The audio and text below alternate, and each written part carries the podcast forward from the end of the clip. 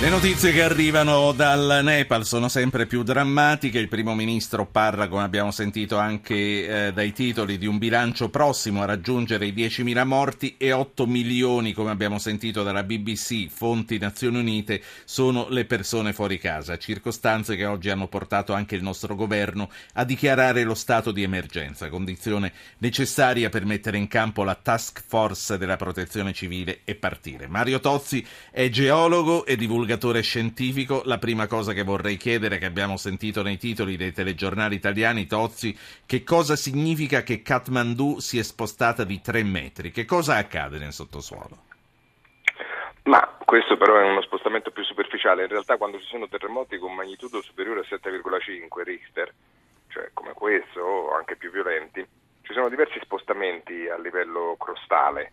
Uno di questi può riguardare il blocco su cui è appoggiata la città sia perché scivola per via delle frane che si mettono in moto, sia perché c'è proprio uno spostamento del blocco più profondo. E questo avviene perché l'energia sprigionata nel, nel caso di un terremoto come quello è enorme. Noi non, non ce ne rendiamo conto, ma insomma mm, eh, è di, così difficile rappresentarla con cifre umane che dobbiamo pensare come se nel sottosuolo a 11 km di profondità più o meno, questo è il punto dell'ipocentro, un, una serie di ordigni più potenti che abbiamo, non so, le bombe nucleari, so, ma, ma 100, 1000, 10.000 esplodano tutti insieme e neanche questo avvicinerebbe la magnitudo di un terremoto di quella, di quella portata lì. Dunque stiamo parlando di, di, energie colossali messe in gioco. Certo. Quando arrivano terremoti di magnitudo superiore a 8, addirittura 9, 9,5 è il massimo mai registrato in Cile nel 1960, ma anche quello del 2004 in Indonesia o quello del 2011 in Giappone avevano magnitudo simili, addirittura ne risente l'asse della Terra che eh, in qualche modo si muove, anche se di frazioni impercettibili, e poi magari riacquista la sua posizione sì. originaria. Allora, eh, c'è un ascoltatore, eh, ma prima vorrei fare, eh, fare, un primo intervento al portavoce di Unicef Italia, Andrea Iacomini, che è qui. Eh, Iacomini, comincia una raccolta a solidarietà delle popolazioni terremotate. Di che cosa si tratta e a che cosa in, in particolare è finalizzata? Ma si tratta di un sms al numero 45596 che l'UNICEF e World Food Program hanno deciso di aprire, di iniziare ad usare, utilizzare per eh, naturalmente raccogliere fondi per raggiungere queste popolazioni che ormai naturalmente... Questi fondi come saranno utilizzati? Saranno utilizzati per fornire materiale alimentare, kit igienici, sanitari, per forniture di tende. Non, non dobbiamo dimenticare che gran parte di queste popolazioni vivono praticamente oramai fuori dalle proprie case, sono tutti stipati davanti agli ospedali, abbiamo visto le immagini in televisione di tutti questi bambini che passano la notte al freddo, quindi coperte, insomma tutto ciò che è necessario per poter eh, come dire, andare avanti in una situazione, lo voglio dimenticare, noi continuiamo a piangere i morti e lo continueremo a fare, ma ci sono tante vite in bilico in questo momento da salvare. Ci sono 1.300.000 bambini nei 21 distretti più colpiti che hanno bisogno di un urgente aiuto umanitario. Sì. Quindi questo il, numero... pragmatismo, il pragmatismo vuole questo, che, eh si sì. pensi, che, si pensi, ai vivi. Purtroppo sì. Per il momento. Sì. Eh, sentiamo Andrea da Roma e Alessio da Firenze. Chiedo a tutti velocità perché fra 5 minuti ce ne andiamo e poi c'è la partita. Andrea.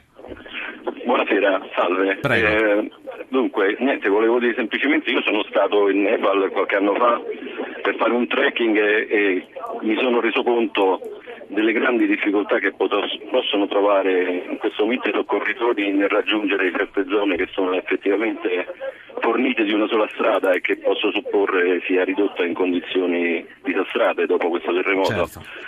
E, la, e, poi oltretutto dopo aver visitato bene Kathmandu posso dire che è già un paese di grandissima povertà e mm, suppongo che in questo momento siano in gravissime sì. difficoltà. Grazie Andrea. Alessio da Firenze, buonasera. Buonasera a lei e ai suoi ospiti. Eh, no, le volevo chiedere, intanto a Tozzi ho sentito parlare di persone che dicono che con strutture e casse differenti la situazione sarebbe stata diversa. Io credo che con un terremoto così forte eh, anche strutture antisismiche avrebbero sì. avuto problemi. E poi chiedo a lei a livello informativo, mi sembra sbagliato, come molti hanno fatto, di puntare su chi è nel campo base dell'Everest quando ci sono migliaia di morti nelle città e popolazioni in grande difficoltà, mentre chi sceglie di andare là semplicemente per sport o per turismo sì. magari dovrebbe avere... A, a, livello, a, livello, informativo, e io questo faccio, parliamo di tutti, parliamo no, degli no, no, uni e degli altri. Lei, lei, sta dicendo ha paura, come ha detto Messner, che ci siano quelli di Serie A e di Serie, B. Serie B. Grazie esatto. a lei. Eh, Tozzi, allora, ehm, il nostro ascoltatore eh ha fatto riferimento alla cosa che lei ieri ha scritto sulla stampa, ha detto se fosse accaduto in California avremmo avuto meno morti. Eh, ma grande verità, il terremoto di suo non ci uccide per nulla, eh? se c'è un'area desertica il massimo che succede è che cade a terra, la casa costruita male che ti crolla in testa, ma l'abbiamo visto anche recentemente, il terremoto di Fukushima 2011 marzo, magnitudo circa 9, quindi diverse decine di volte più potente di questo, perché quella è una scala logaritmica, eh? Eh, ha fatto come terremoto pochissime vittime, lo tsunami che ne ha fatte di più, dunque eh, c'è una testimonianza molto chiara, sì. diretta. Se costruisci male muori sotto la casa, non c'è niente da fare, proprio, ma que- lo vediamo all'Aquila, dove 300 morti per, ci sono stati per un terremoto di magnitudo infinitamente inferiore. Senta, ci saranno soccorsi di serie A e di serie B, come temono i nostri ascoltatori? Hanno detto tutte e due questa cosa.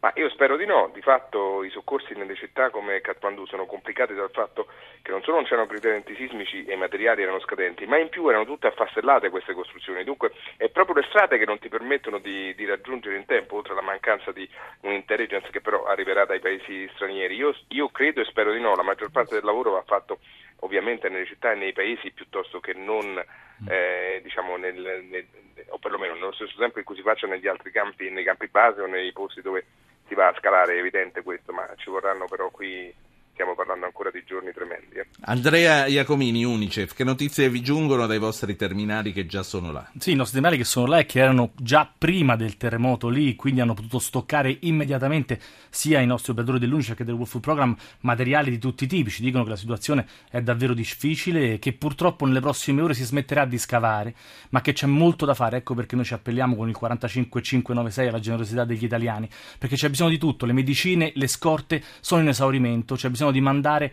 ancora materiali di tutti i tipi, teloni, tende, lo voglio ripetere. Quindi davvero eh, la situazione non è delle migliori, in particolar modo tanti bambini non trovano i propri genitori, sono soli e quello che stiamo facendo in queste ore è proprio di cercare di proteggerli, di ricongiurli dove è possibile, ma dove non è possibile chiaramente di accoglierli in strutture adeguate. A chi si offre per partire? Voi che cosa consigliate? In questo momento è molto complesso. Noi lasciamo che i nostri operatori prendano confidenza con la situazione come sta avvenendo per poi dopo naturalmente aprire le maglie di chi vuole andare lì come volontario. Oggi c'è bisogno di digitare questo numero 45596 e aiutarci a raccogliere fondi per mandare gli aiuti ai nostri operatori lì. Ho pochissimi secondi. Eh, Mario Tozzi, eh, per quanto riguarda le persone che già erano là, c'erano anche 50 geologi o più che stavano interrogandosi su quando sarebbe venuto questo terremoto. Siamo ancora in grado di non poterlo prevedere mai il momento in cui arriva e penso anche all'Aquila. No, mai non lo so, ma per adesso certamente ancora no, ma si vede ancora una volta che questo terremoto, come sottolineavo l'altro giorno, è un terremoto di classe, come lo saranno sempre più gli eventi naturali a carattere catastrofico, interesserà gli stati più è poveri. È partita la sigla, mi appello a lei. E eh, va bene, allora, e basta, no, poi dopo sappiamo che non li possiamo ancora prevedere, infatti questo ci ha colto di sorpresa nonostante fosse in un ritardo di alcune decine di anni rispetto alla norma, diciamo così. Grazie a Mario Tozzi per essere stato con noi. Sostieni Unicef e VFP per aiutare le popolazioni del Nepal colpite dal terremoto. Fino al 10 maggio dona un euro con un sms al 45596 da cellulare Team, Vodafone, Wind, 3, Poste Mobile, Coop, Voce. Oppure dona 2 euro al 45596 chiamando da rete fissa Telecom Italia, Fastweb, Vodafone e TVT. Noi a questo punto ce ne andiamo, torniamo domani sempre alle 19.40, sempre Zapping.